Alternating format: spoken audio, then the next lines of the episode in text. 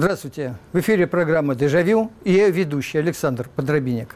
Право на жизнь неоспоримо. Это право защищают законы, кажется, любой страны, уж не говоря о международных. Между тем, жизнь иногда становится невыносимой. Тогда люди решаются сами поставить точку. И тут они могут столкнуться с некоторыми проблемами. Они имеют право на жизнь, а имеют ли они право на смерть? Общественная мораль считает жизнь высшей ценностью. И иногда это входит в трудно разрешимые противоречия с ценностями свободы, в том числе свободой выбора между жизнью и смертью. Добровольный уход из жизни общество в лучшем случае осуждает, в худшем считает преступлением. Это самый яркий пример преступления без потерпевшего. Единственная его жертва – сам преступник – Самоубийство существует, вероятно, столько же, сколько само человеческое общество.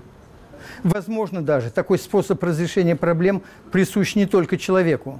Кто не помнит рассказ для детей Льва Толстого о собачке, которую подсадили ко льву и которую лев отказался кушать, а наоборот очень крепко с ней подружился? Лев умер от горя через неделю после того, как собачка издохла. Конечно, это всего лишь литература, художественный вымысел – Серьезные ученые считают, что самоубийство, как осознанный акт, присуще только человеку. Член-корреспондент Российской Академии Наук, доктор биологических наук Илья Артемьевич Захаров. Мое мнение, что самоубийств среди животных нет. Существуют легенды, ну, классическая легенда, что если поджаривать скорпиона, он, чтобы не мучиться, себя ужалит – но это э, легенда. Действительно, он корчится, но э, не делает попытки себя жарить. Поэтому, когда я э, писал о проблеме самоубийств, я написал, что с первого самоубийства завершилась эволюция и началась история. То есть мое мнение, что самоубийство возможно как сознательный акт – у людей. Как сбой какой-то программы, когда э, кит потерял ориентировку и выбросился на берег, ну, он сам себя убил. Но это, вероятно, не является сколько-нибудь сознательным актом.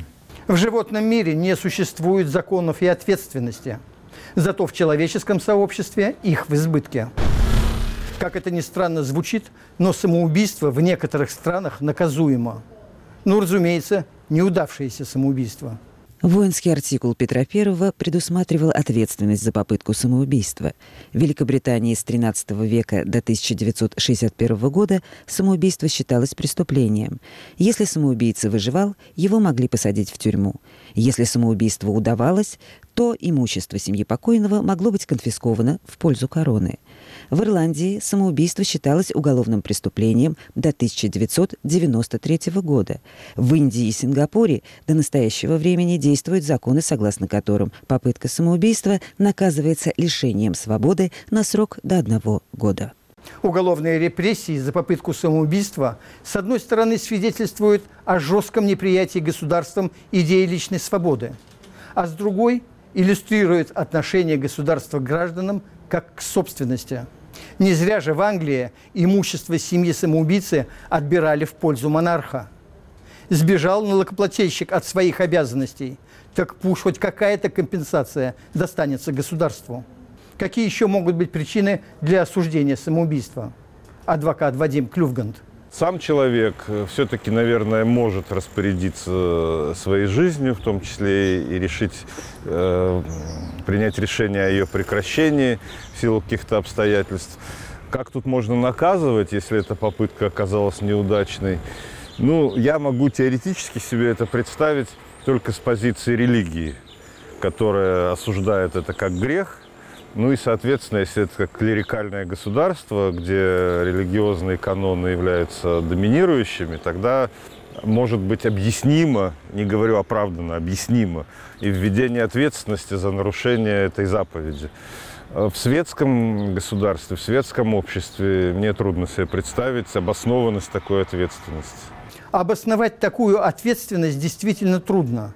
Но при некоторой склонности к демагогии можно – Изворотливое российское правосудие приравнивает, например, самоубийство к экстремизму. В 2011 году Бабушкинский суд Москвы осудил на год условно молодого человека за найденную у него листовку «Убей в себе раба». Эксперты со стороны обвинения нашли в этом лозунге призыв к самоубийству. Они расценили его как призыв к насилию над самим собой и, следовательно, экстремизм. Это, конечно, из серии судебных анекдотов, впрочем, не столько смешных, сколько грустных. Настоящее самоубийство – печальный итог непрожитой до конца жизни. Оставим осуждение самоубийц моралистам, церковникам и сборщикам налогов. У них на то есть свои причины. Самоубийство часто связывают с психическими заболеваниями и состоянием невменяемости. Действительно, суицид – один из исходов многих душевных болезней. Но это не исключительный признак психического нездоровья. Самоубийством кончали и многие психически здоровые люди. Среди них были люди выдающиеся, которых помнят потомки, которым ставят памятники. Москва, наверное, единственный город в мире, где, ну, немного, но несколько памятников самоубийцам. Я думаю, что пяти памятников самоубийцам ни в каком другом городе нет. Есенин, Маяковский, Цветаева, Фадеев и Радищев. Среди других известных писателей и поэтов, покончивших жизнь самоубийством, Всеволод Гаршин, Джек Лондон, Николай Успенский, Эрнест Хемингуэй, Стефан Цвейк. Сделанный ими в конце жизни такой драматический выбор никак не свидетельствует ни о их душевном нездоровье, ни об интеллектуальном упадке или стремлении нанести урон окружающим. По данным Всемирной организации здравоохранения, в мире каждые 40 секунд кто-то кончает жизнь самоубийством. Ежегодно совершается более 800 тысяч самоубийств. Среди причин смерти молодых людей в возрасте от 15 до 29 лет самоубийство по всему миру занимает второе место. В США добровольно уходят из жизни людей больше, чем гибнет в автомобильных катастрофах. Россия находится в лидерах по числу самоубийств. Около 60 тысяч человек ежегодно сводят счеты жизнью. Больше от самоубийств погибает только в Китае. Картина, что и говорить, безрадостная. Абсолютного решения проблемы, по-видимому, не существует. Человечеству вряд ли когда-нибудь удастся избавиться от несчастной любви, мизантропии или чувства одиночества. Тем не менее, уровень самоубийств можно было бы существенно снизить, сведя на нет социальные мотивы суицида, нищету, безработицу, беззащитность, дурное здравоохранение. Это тяжелая и долгая работа для очень внимательного к своим гражданам государства. Гораздо проще считать самоубийц психически больными людьми или безнадежно асоциальными личностями. Гораздо проще идти по пути запретов. Один из практикуемых запретов – запрет на эвтаназию. Право человека добровольно уйти из жизни сталкивается с противодействием закона. Речь идет о людях, которые в силу своего болезненного состояния не могут сами покончить жизнью. Как правило, это безнадежные больные – онкологические, полностью парализованные, перенесшие тяжелые травмы и ампутации. Они не видят своего будущего, они устали от боли и беспомощности, они не хотят быть обузой для своих близких. Они просят о смерти, просят врачей, которые призваны облегчить страдания больного. На самом деле это совсем непростая проблема. Как в целом врачебное сообщество относится к эвтаназии? Член-корреспондент Российской Академии Наук представитель России в Комитете по биоэтике при Совете Европы, профессор Борис Георгиевич Юдин. Ну, если говорить о российском, то в целом такая позиция негативная по отношению к эвтаназии. Вот, это вот как позиция. Вот, но на практике это приходится, значит, это не афишируется, там, э, это такой, ну, ну, я бы сказал, профессиональный там секрет некоторые. Ну, приходится вот в каких-то случаях реально способствовать уходу человека значит, из этого мира. Проблема эвтаназии находится на стыке медицины и права. С точки зрения юриста, трудно разрешимых правовых проблем здесь нет. Адвокат Вадим Клювгант. На мой взгляд, э, в проблеме эвтаназии, которая, вообще говоря, сложнейшая проблема, комплексная, и правовая составляющая в ней не является главной. То есть э, то, как прописать э, процедуру, если общество готово к тому, чтобы ее допустить, это технический вопрос. Не технический, а сущностный вопрос, допустимо ли это в принципе. Это вопрос нравственности, общественной морали. И э, здесь, конечно, разные общества в разных странах по-разному, полярно в том числе подходят. Но у нас, как мы знаем, это не допускается. В европейских странах, во многих э, и вообще в западных это да, допускается. Каких-то допускается э, в больших э, объемах, при меньшем количестве условий. Каких-то очень жестко оговорено условиями. Лично мое мнение заключается в том, что э, право на жизнь – это неотъемлемое право человека – и, соответственно, человек вправе распоряжаться и реализовывать это право, ну, наверное, и в таких формах, каких-то крайних формах, в крайних самых случаях.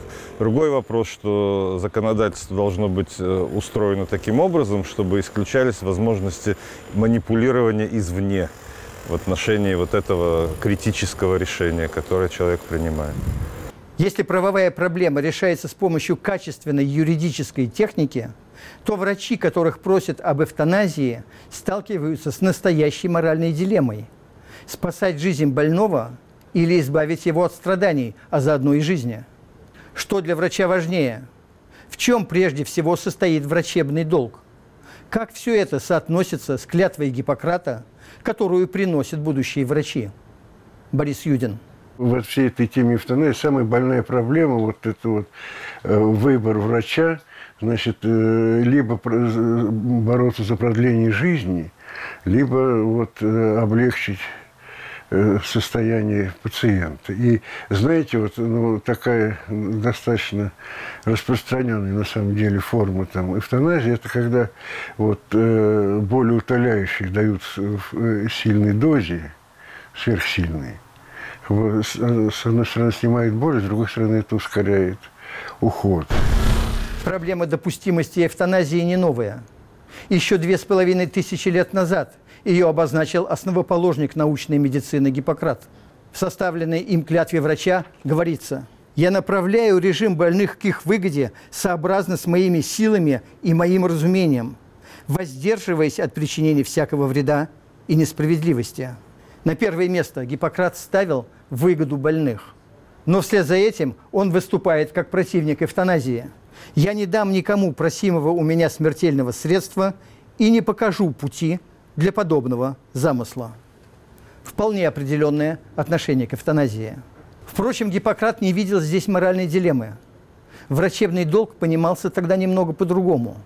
Это сейчас врачи считают своей обязанностью бороться за жизнь своего пациента до конца – эта проблема стала совершенно по-новому где-то вот э, в XIX веке, когда возникла такая практика, что врач вот э, до последнего, что называется, вздоха пациента должен бороться за его жизнь. При Гиппократе, во времена Гиппократа такого не было. И он сам учил значит, э, что учил, значит, определять, вот, находить знаки смерти. Для чего он это учил? Значит, когда врач видит знаки смерти, он, ну, что называется, умывает руки и уходит. И тогда уже... Потому это даже этически считалось неприемлемым, вот, чтобы врач до конца жизни, там, так сказать, боролся за пациента. И это появилось только вот в XIX веке, когда бурно развиваться начинает медицинская наука, и вот эта вот, так сказать, э, область которые там, ну, как зона между такой вот нормальной жизнью, вот, э, уходом в другой мир, она стала интенсивно обживаться, что называется, врачами-медиками. Вот. И это, с одной стороны, значит, вот, привело к практикам, там, ну, таким медицинским практикам борьбы за спасение жизни, за продление жизни. И здесь ну, нет необходимости говорить, насколько много медицина в этом отношении сделала. Вот. И с другой стороны, вот эта вот проблема возникла э, остро там впервые. А там, ну, скажем, еще вот Фрэнсис Бэкон, который там, э, значит, писал про эвтаназию, Значит, он э, считал, что вот это вот, э, значит, медицина, э, у медицины есть такой недостаток, что она занимается только, значит, живыми, а не занимается умирающими. Вот. Но тогда это был только призыв, а началось это реально в XIX веке. Моральные дилеммы стояли перед врачами и тысячи лет назад. Поводы были другими, но решения иногда были похожи на современные – Гиппократ был категорическим противником полостных операций, что отражено в клятве врача. «Я ни в коем случае не буду делать сечения у страдающих каменной болезнью, предоставив это людям, занимающимся этим делом». Он считал, что полостные операции – не врачебное дело. Со времени Гиппократа медицина довольно сильно изменилась и усовершенствовалась. Удаление камней из печени и почек – неотъемлемая часть современной хирургии – равно как и медицинский аборт, который ни один врач, следуя клятве Гиппократа, делать ни в коем случае не должен. Но ценность наставлений отца медицины в том, что не отрицая необходимости сечения, Гиппократ отсылает за решением этой проблемы к другим людям, тем, которые занимаются этим делом. Не медицинским делом, по мнению Гиппократа. Такой же путь решения и с эвтаназией. Есть врачебный долг и пафос профессии, которые не могут быть нарушены. Врач не должен нести больным смерть. Это противоречит духу медицинской профессии. Эвтаназию должны осуществлять те, кто, по выражению Гиппократа, занимается этим делом. Борис Юдин.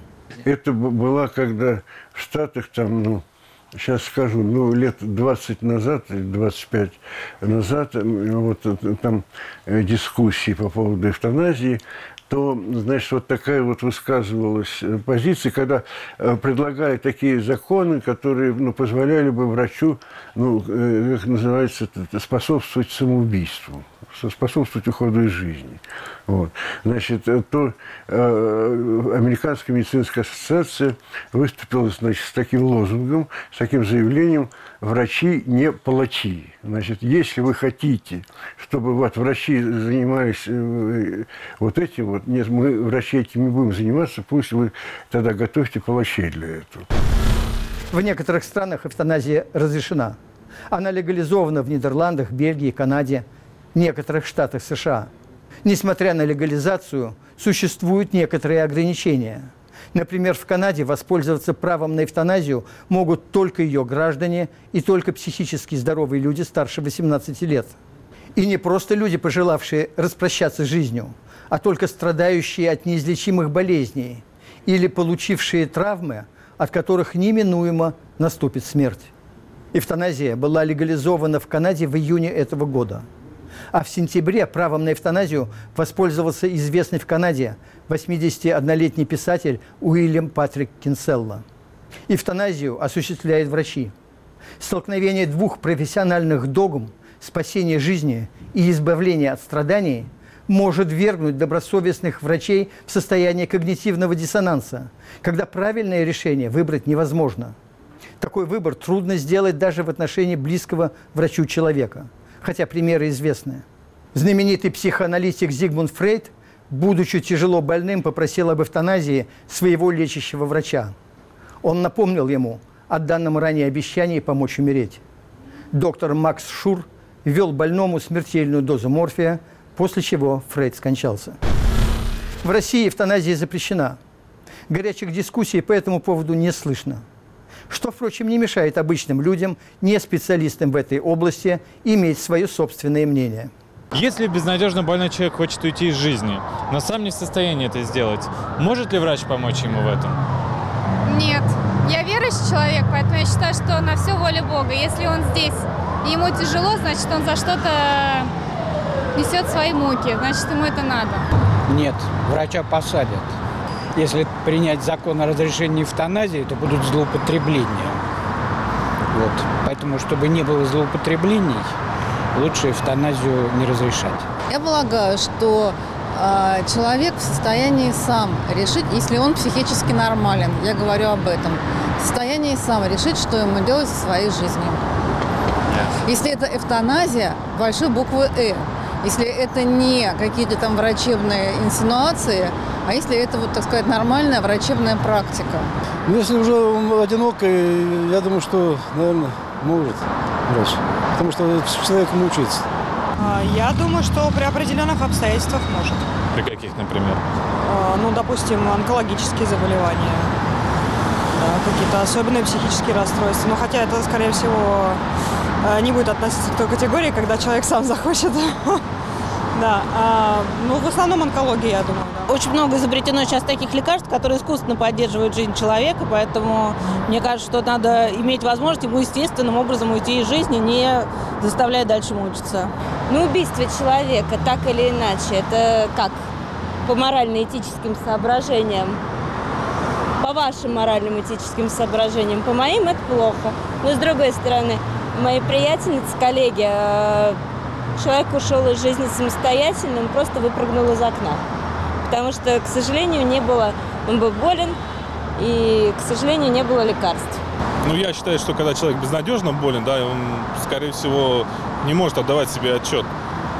То есть я считаю, все же должен решать не именно врач, а именно близкие люди, которые, ну, как это объяснить, более адекватно, что ли, могут оценить ситуацию. Потом неизвестно. Я вообще не, сторонник эвтаназии, потому что сегодня, возможно, он больной, а завтра, а завтра будет лекарство. Кто его знает. Но я буду, наверное, на стороне тех, кто за это. Да, Почему вы считаете, что да? потому что больной человек сам не может. Кто тогда может?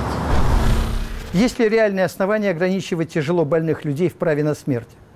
Должна ли быть разрешена эвтаназия в России? Борис Юдин. Это э, очень сложный вопрос, и я считаю, что, ну, вы меня извините, но вот у меня позиция такая, что не сейчас. Я считаю, что необходимы вот широкие дискуссии в обществе по поводу, э, чтобы люди понимали, не, не- только врачи.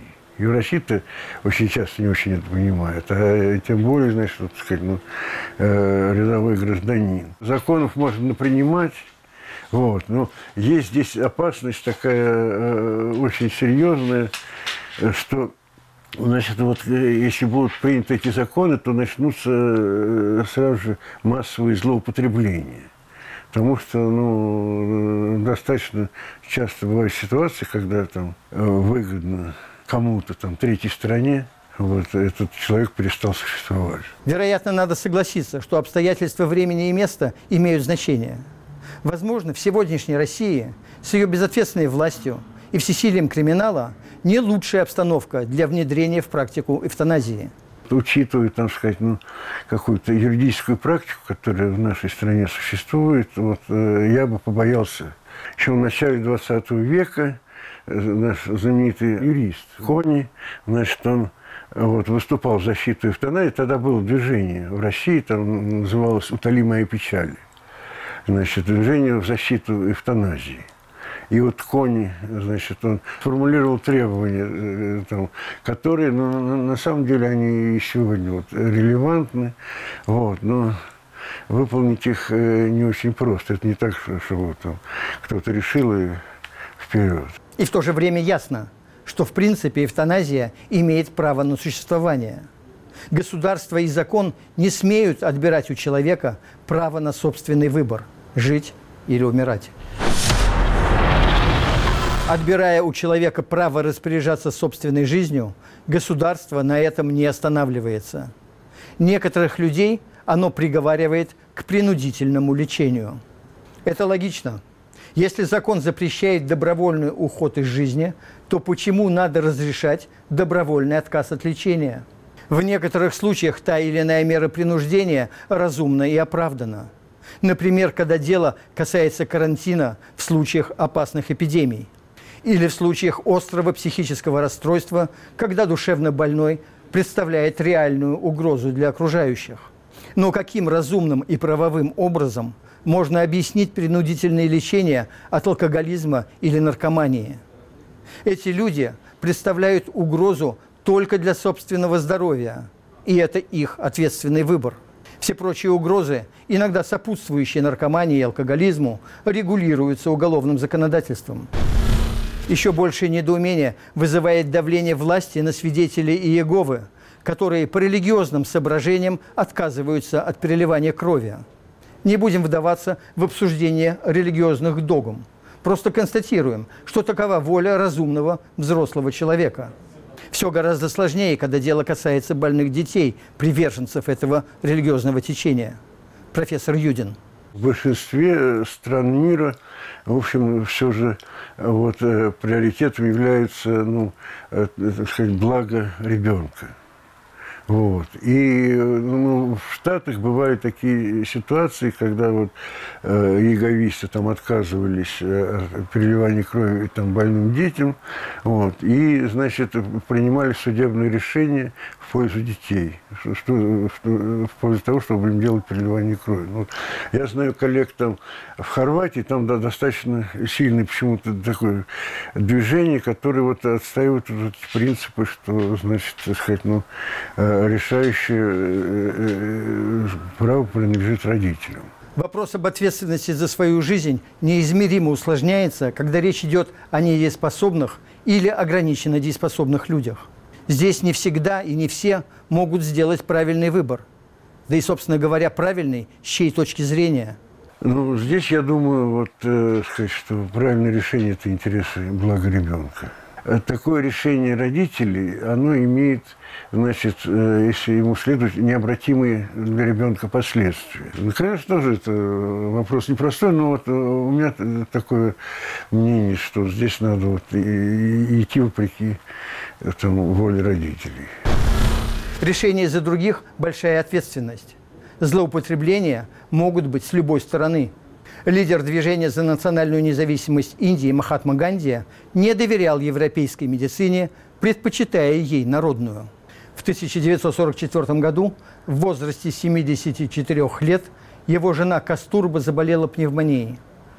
Сыновья предложили лечить ее пенициллином, но Ганди воспротивился, разрешив применять только традиционные индийские методы, в частности, обтирание водой из Ганга.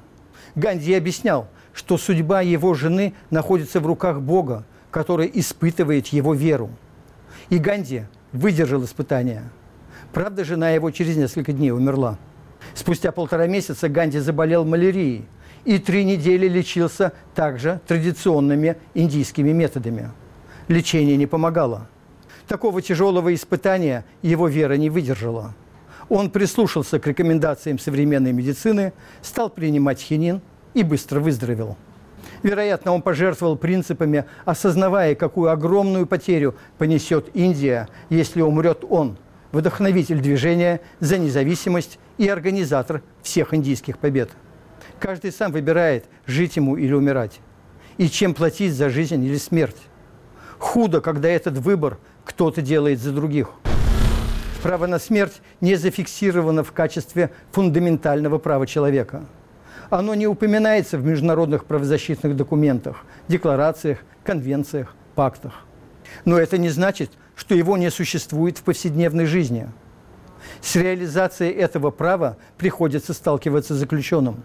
Приговоренных к смертной казни в советских тюрьмах содержали так, чтобы была исключена любая попытка самоубийства – Человек не может сам уйти из жизни. Его непременно должно убить по приговору суда собственное государство. Заключенные, объявляющие голодовку, подвергаются принудительному кормлению. Тюремная власть может уморить заключенного голодом, замучить пытками или убить при необходимости. Но это всегда будет выбор власти, а не заключенного. Таковы правила. Жизнь зэка не принадлежит ему. Она принадлежит тюремной системе. Также и в странах архаичных, консервативных или тюремного типа диктатурах и авторитарных режимах власти считают, что человек не волен самостоятельно распоряжаться своей жизнью и смертью. Он принадлежит государству, а закон строго стоит на охране государственного имущества. Это была программа «Дежавю» и ее ведущий Александр Подробинек.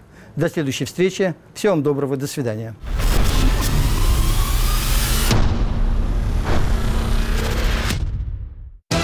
Всю неделю по будним дням в радиоэфире и видеоэфире на сайте Радио Свобода 19.05 программа «Лицом к событию». Самые актуальные проблемы жизни России и мира обсуждают узнаваемые люди. На самом деле, что сейчас происходит? Это масштабная гражданская но пока еще холодная война. Вот началась в России гражданская холодная война. Программа «Лицом к событию» ведут Елена Рыковцева и Михаил Соколов.